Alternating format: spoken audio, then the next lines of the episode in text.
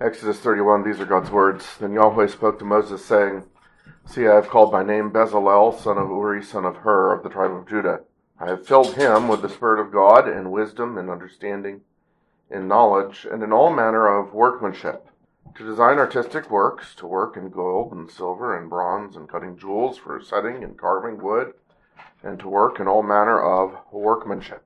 And I indeed I have appointed with him Aholiab, the son of Ahisamach, of the tribe of Dan, and I have put wisdom in the hearts of all the gifted artisans, that they may make all that I have commanded you.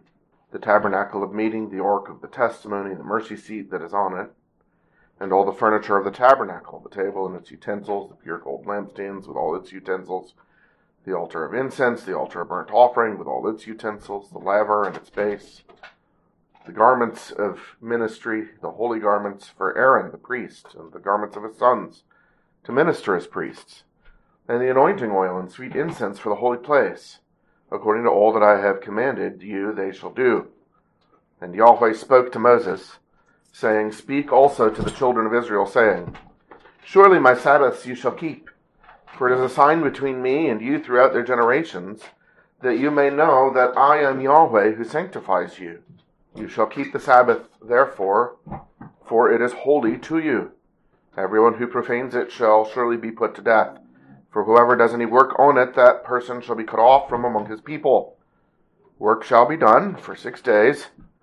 But the seventh is the Sabbath of rest, holy to Yahweh. Whoever does any work on the Sabbath day, he shall surely be put to death. Therefore, the children of Israel shall keep the Sabbath, to observe the Sabbath throughout their generations as a perpetual covenant. It is a sign between me and the children of Israel forever. For in six days Yahweh made the heavens and the earth, and on the seventh day he rested and was refreshed. And when he had made an end of speaking with him on Mount Sinai, he gave Moses two tablets of the testimony, tablets of stone, written with the finger of God. So far, the reading of God's inspired and inerrant word. God has created people to image him to work as uh, He works. Of course, God's working is something that He does uh, outside of Himself and that He does uh, in order for us to be imaged. God in Himself is unchanging and unchangeable, uh, and yet He works in order that we may image Him uh, in working. So, when He comes to uh, produce a tabernacle, uh, that will be at the center of his people's fellowshipping with him, he doesn't just speak it into existence. Uh, he certainly could have done that. He had done that with the creation. He uh, has done it with these tablets of stone uh, on which the finger of God has written the Ten Commandments in verse 18. But we know, of course, that God does not have a body, and He does not have fingers. Uh, and therefore, uh, we understand what's going on in verse 18. It's similar to what happened in verse 17. So God doesn't actually need Israel to make the tabernacle and the ark of the testimony and the mercy seat and the table and the utensils and the lampstand and the utensils and the altar of incense and the altar of burnt offering and all those utensils and the laver and the base and the garments, etc. God doesn't need them to do that. He is giving them to image Him in doing that. And one of the ways that we see that very plainly in the passage is that God actually gives his spirit, the spirit of God, to fill Bezalel and Aholiab and all the other wise men. It says gifted artisans, but it says wise, wise ones uh, in the Hebrew. Uh, but the spirit of to them is a spirit of wisdom, and he puts wisdom in their hearts by the working of the Holy Spirit. Now, we know from the very beginning of creation that none of us, actually no creature at all, can do anything except by the sustaining of the Spirit of God.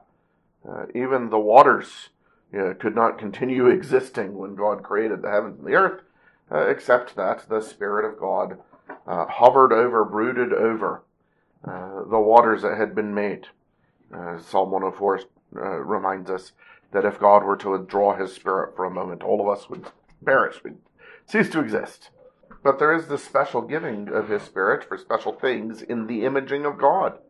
such as uh, where Romans 8 and Galatians 5 tell us about the Spirit making us alive, uh, so that we may have the Spirit of Christ who leads us and conforms us, presses us into the shape of the Lord Jesus Christ.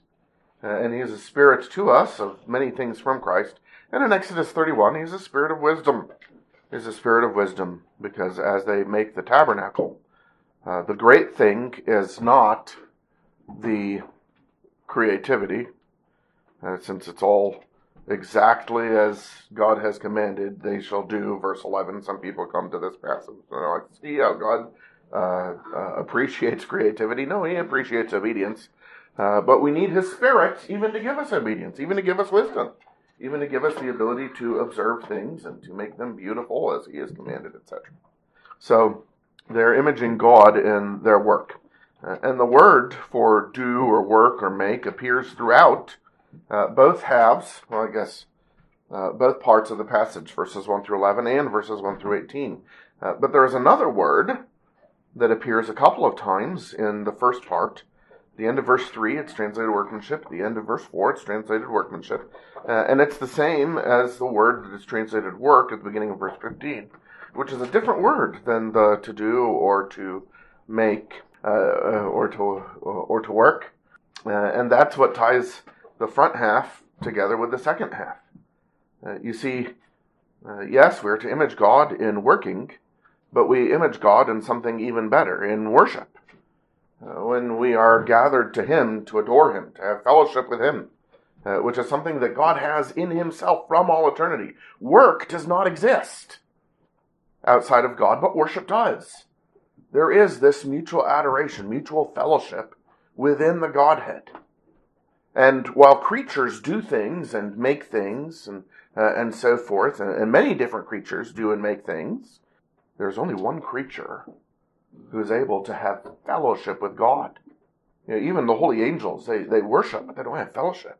They don't have union with the Son. They don't have the indwelling of the Spirit. They don't have this this mutual delight of a shared life with God. That's what He has given to man. Uh, and, and so there's something that God has done in creating that we image Him in, and the tabernacle is a special case of that. But even in this special case, God does not set aside that man exists for worship far more than he exists for work. Indeed, all of the work is unto worship. If we don't do our work as those who are imaging God, in dependence upon God, if we don't have a fellowship with God unto the praise of God in the way that we do our work, we are missing the point of work. But then if we come to do work during the worship time, we reveal that whatever we had told ourselves about working unto God's glory or working in God's image or working in dependence upon God's wisdom if we take the, the consecrated worship time and spend that time working, we demonstrate that we don't have a clue what it means to image God or be in fellowship with God. And so, one of the strongest statements and one of the most severe threats against Sabbath breaking in the whole Bible actually comes in the context of their building the tabernacle. So they are to do this workmanship, end of verse 3, this workmanship, end of verse 4, uh, in which they are doing, making, working all of the things that God has commanded for His fellowship and His holiness in the midst of His people in the tabernacle. And then He comes and says, but you need to know it it's not the tabernacle that sanctifies you. It's not the ark that sanctifies you. It's not the mercy seat that sanctifies you. It's not the table that sanctifies you. It's not the lampstand that sanctifies you. It's not the incense altar that sanctifies you. It's not the laver and its base or the altar burnt offering that sanctifies you or the priestly garments that sanctify you or the incense or the anointing oil that sanctify you. It's I, God, Yahweh himself was the one who sanctifies Israel. And that is the point of the Sabbath says it's a sign between him and them that God is holy and that the fellowship into which he brings his people with himself is holy and makes them holy in a way that nothing else is holy. God is covenanted with his people, and the Sabbath is a sign of that covenant. And therefore, anybody who breaks the Sabbath is to be put to death. Even and especially anybody who breaks the Sabbath in order to work on the tabernacle. You see, a Pharisaical person who doesn't understand that the Sabbath is about fellowship with God and worship of God and participating in that shared life that images something that is in God Himself from outside of creation, from all eternity, that is the highest privilege that any creature has, which is what we have, being made in His image, and even more so being renewed in His image in Jesus Christ. That that is what the Sabbath is about. And so those who treat the Sabbath as being about the lists, here's the things that you have to do for six days, here are the things um, that you uh, may do uh, on this uh, on the seventh day, uh, and they want to say, well, you know, I consider this to be the business of the church, so we can do that on the Sabbath. God says, if you try to work on the tabernacle itself on the Sabbath, everyone else needs to keep Sabbath by executing you. You can do that on the Sabbath. You may not work on the tabernacle on the Sabbath, but you may execute someone who does in order to put away from you the one who profanes the image of God in his worship and in the shared life that we are to have with him.